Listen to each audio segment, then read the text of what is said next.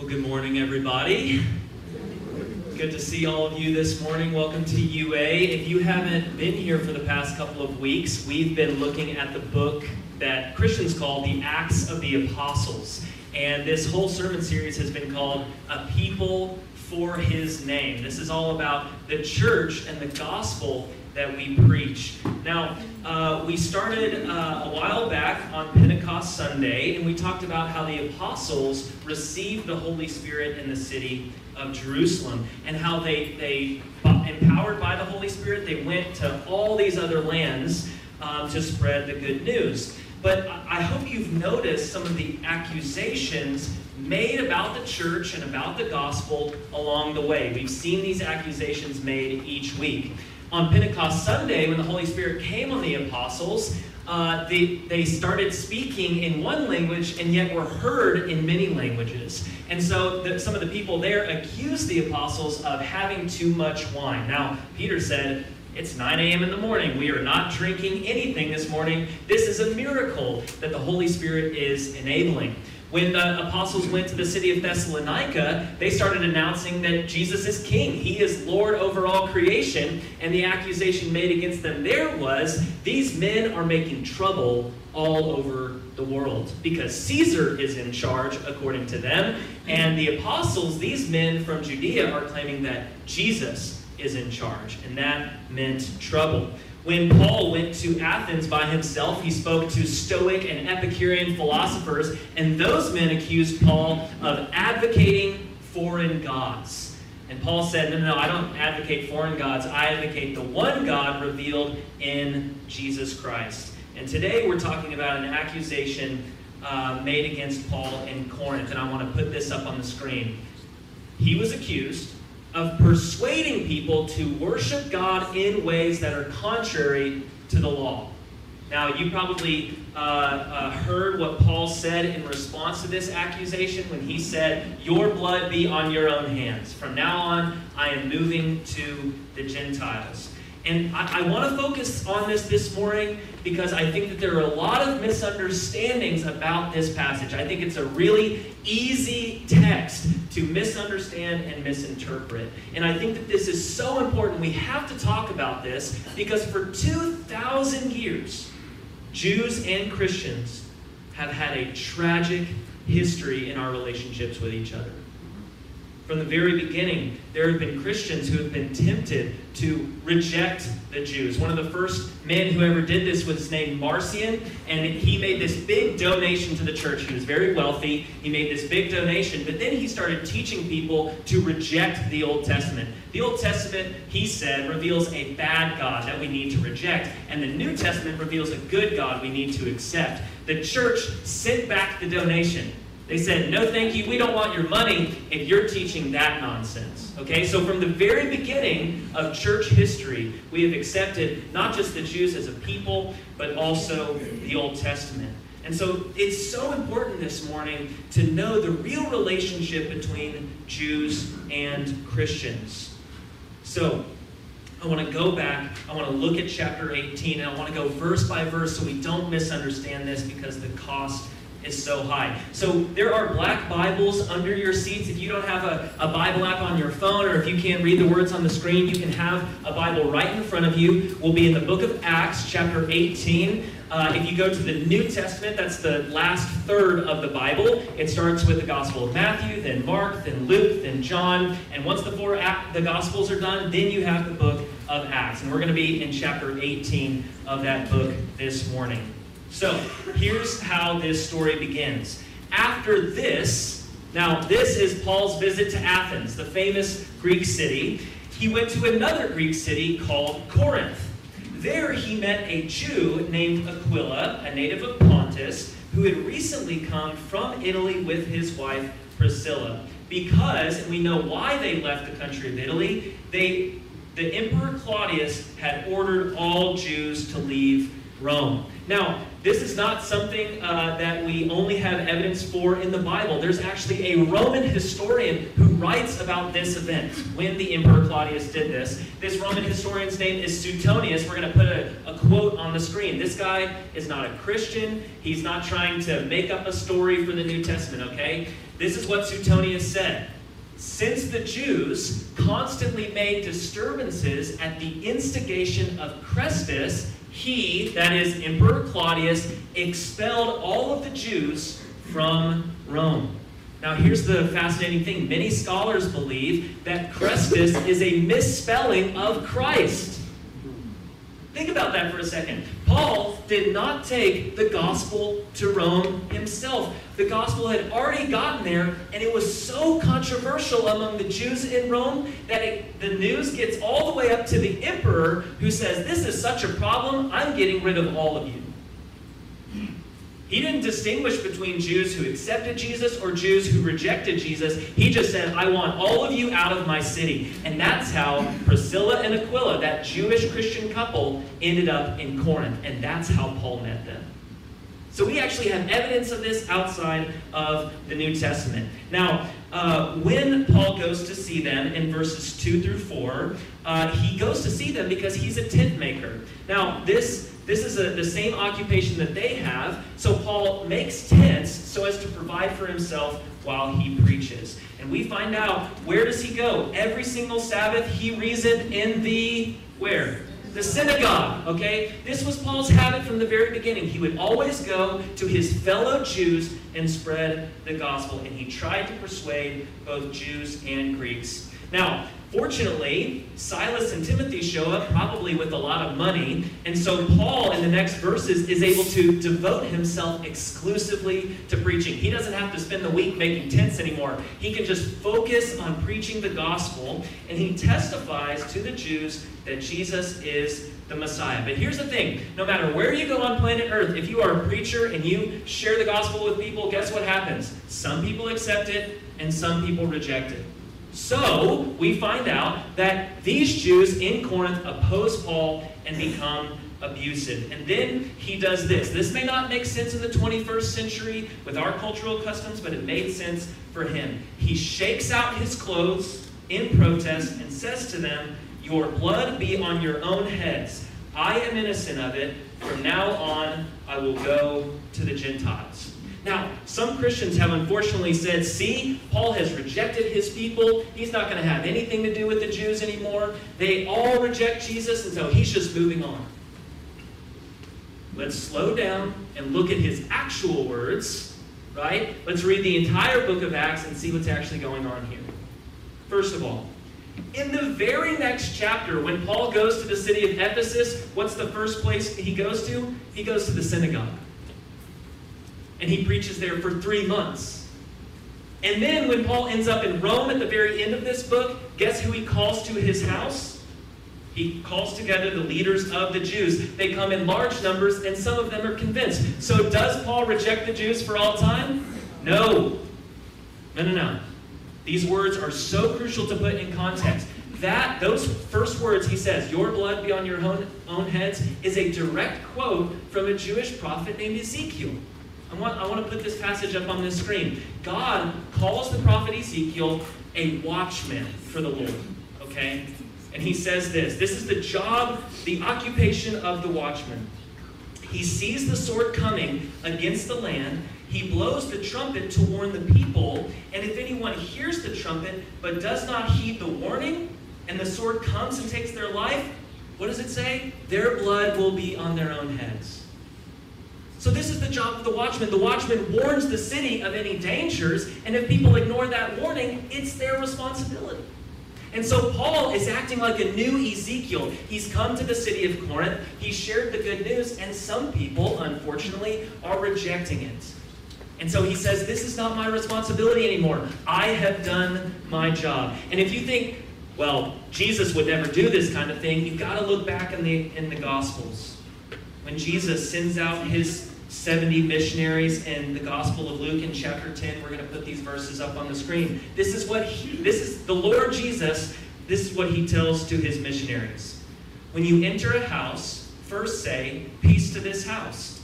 If someone promotes peace, is there, your peace will rest on them. If not, it will return to you, so just stay there. Do not move around from house to house. But when you enter a town and are not welcomed, go into the streets and say, Even the dust of your town we wipe from our feet as a warning to you. Okay? So Jesus said the same thing. If you go to a place and you preach the gospel and it's rejected, you don't have to keep wasting your time there. You can move on and see if other people are going to accept it.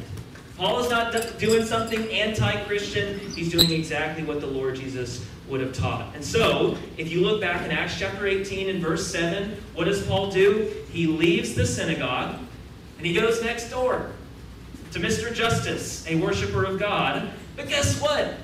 Who converts in the very next verse? Those three words are bolded and underlined. Say them with me. The synagogue leader. Okay? Does Paul reject all of the Jews? No. A synagogue leader and his entire family convert and believe in the Lord Jesus. Now, obviously, if you're Paul and your fellow Jews are not accepting the gospel, that would be very discouraging. And so one night, Jesus actually appears to Paul in a vision. And he says this these words are so important Do not be afraid. Keep on speaking. Do not be silent, for I am with you, and no one is going to attack and harm you, because I have many people in this city. Paul feels so secure based on that promise that he stays in Corinth for a year and a half. He teaches them the Word of God. Now, this promise from Jesus is actually going to be very important because there is an attempt made on Paul. Okay? So in verse 12, we read when Gallio was proconsul, that's just another word for governor of Achaia, the Jews of Corinth made a united attack on Paul and brought him to the place of judgment. And this is where we, we hear that accusation made for the very first time. This man, they charged, is persuading the people to worship God in ways that are contrary to the law. Okay, I want to show you a picture. Um, a little over a month ago, I was actually in Greece and I was actually in Corinth. Okay? These are the famous Corinthian columns. These, these designs have been reused over and over and over. And, and as the Greeks would tell you, we invented that. Everything that you like in America, we invented that. Um, let's put up the next picture. Uh, archaeologists, just in the past 10 to 15 years, found this elevated structure in the, the ruins of ancient Corinth. Okay? The first thing that they thought of was this story in Acts chapter 18. Okay? If you actually go into the Greek New Testament and you look at that, that phrase, the, the place of, of judgment, the tribunal, if you look at that phrase, the word is bema. Okay? Labeled on that elevated structure is bema. Archaeologists believe that this is where Paul was brought. So picture this for a second. That's my brother, but picture the Apostle Paul standing on top of that structure being accused by his fellow Jews that this man, this man right here, is, is trying to convince people to worship God in ways that are contrary to the law. Now, in Acts chapter 17, Paul got to make this great defense of himself. If you were here last week, we talked about that. He gets to preach the gospel, but he actually gets interrupted. Just as Paul is about to speak, Gallio says to them, if you Jews were making a complaint about some misdemeanor or serious crime, it would be reasonable for me, the Roman governor, to listen to you. But this, these lines are so important, and the irony is amazing. He says, since this involves questions about words and names and about your own law, settle the matter amongst yourselves. Okay, it's, it's crazy to me that a, a Roman governor 2,000 years ago gets to the heart of the difference between modern day Jews and modern day Christians. To this day, this is the question Is Jesus the fulfillment of the Torah? Is he going against the Torah, like they're accusing Paul of saying? Or is he what the Torah was always about? Is, is, is he the rejection of the past, God's history with his people, or is he its fulfillment? Now, Today, I don't want to focus on the disagreements between Jews and Christians. I want to correct what I think are some misunderstandings. And I'm just going to put a few quotes up here just to bring this point home. This first one is from the Apostle Paul in his letter to the Romans. Has God rejected his people? What are the three words he says after that? By no means. Anytime we ask the question, has God rejected the family of Abraham, the Israelites, the Jews? Our answer is no. It's directly from the Apostle Paul. This next line is from our Lord Jesus in the Gospel of John in chapter 4 when he's talking to the Samaritan woman. We worship what we do know, for salvation is from the Jews. God has chosen to save the world, to bless all of the nations through the family of Abraham. Paul writes in his letter to the Galatians In Christ Jesus, the blessing of Abraham comes to the Gentiles. If you're not a Jew, but if you belong to Christ, then you are Abraham's offspring. You are heirs according to the promise. You have been adopted. This is from the Apostle Paul, this image is so fascinating to me. He compares Gentiles, that is non Jews, to a wild olive shoot. Okay? And he says, You were not connected to any kind of root, but you were grafted in to share the rich root of the olive tree. Now, this is so important for modern day Gentiles, modern day non Jews who believe in Jesus. He says, It is not you that support the root, but the root supports you. When I was thinking about this this week, I just thought uh, of how big of a mistake Marcion made.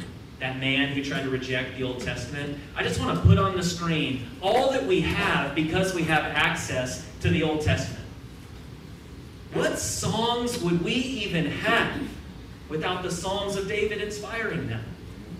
What kind of notion would we have of justice for the widow and the orphan and the poor without the prophets like Isaiah, Jeremiah, and Ezekiel? What wisdom would we have without Proverbs and Ecclesiastes? How would we understand the sacrifice of cross of Christ without the sacrifices of the Old Testament? How would we even grasp true freedom without the story of the Israelites being set free from Egypt? How would we know that we are made in the image of God without the book of Genesis? This is what we have access to because we are adopted into the family of Abraham. I just want to review some of the things we've said in the past couple weeks. When, when we talked about Paul's mission to Thessalonica and how he was making trouble all over the world, we said, look, this is just a fact. The gospel always makes some kind of trouble for Caesar. Because Jesus is in charge and Caesar is not. When we went to the city of Athens, we said the gospel always addresses topics that cultures think they have figured out. And this week, I want you to leave, if you, if you haven't heard anything else, I want you to leave with this fundamental truth. This is so important. Any gospel, any retelling of the gospel that leaves out the Jews, the family of Abraham, is not a full rendition of the gospel. Any gospel that leaves out God's chosen people is not the gospel. As I was studying this past week, I came across a story. I'm not making this up. In 1945, the same year that World War II came to an end and the horrors of the Holocaust were being revealed all over the world, the chief rabbi of Rome converted to Christianity. Now, I'm not making this up. His name was Israel Zolli. And he was asked in an interview why have you given up the synagogue for the church? And this was his answer I have not given it up. Christianity is the integration of the synagogue. The synagogue was a promise, and Christianity is the fulfillment of that promise. The synagogue pointed to Christianity, and Christianity presupposes the synagogue. One cannot exist without the other. Now, as you probably noticed, Paul didn't get to defend himself, but later on in the book of Acts, he actually gets to. I want to put this quote up on the screen. This is from the Apostle Paul talking about his relationship to the law and the prophets. He says, I admit I worship the God of our ancestors as a follower of the way, which they, his accusers, call a sect, a breakaway. This is from the Apostle Paul. I believe everything that is in accordance with the law and that is written in the prophets. Later on, Paul gets to write two different letters to the Christians in Corinth, and I think he summarizes this so well. I wish we could dive in more deeply, but this is what he writes to them. He says, Jews demand signs, and Greeks look for wisdom. But we, the apostles, preach Christ crucified, and that's difficult for everyone to believe. It's a stumbling block for the Jews and foolishness to the Gentiles. But this next part is so crucial. But to those whom God has called, both Jews and Greeks, Christ is the power of God and the wisdom of God. This is the truth since the very beginning of Christianity. The gospel is for Jews and Gentiles to come together in Christ, empowered by the Holy Spirit to love and serve the world. That's been true from the very beginning, and it's always, always been difficult for some to accept it. We can never say that God has rejected his people.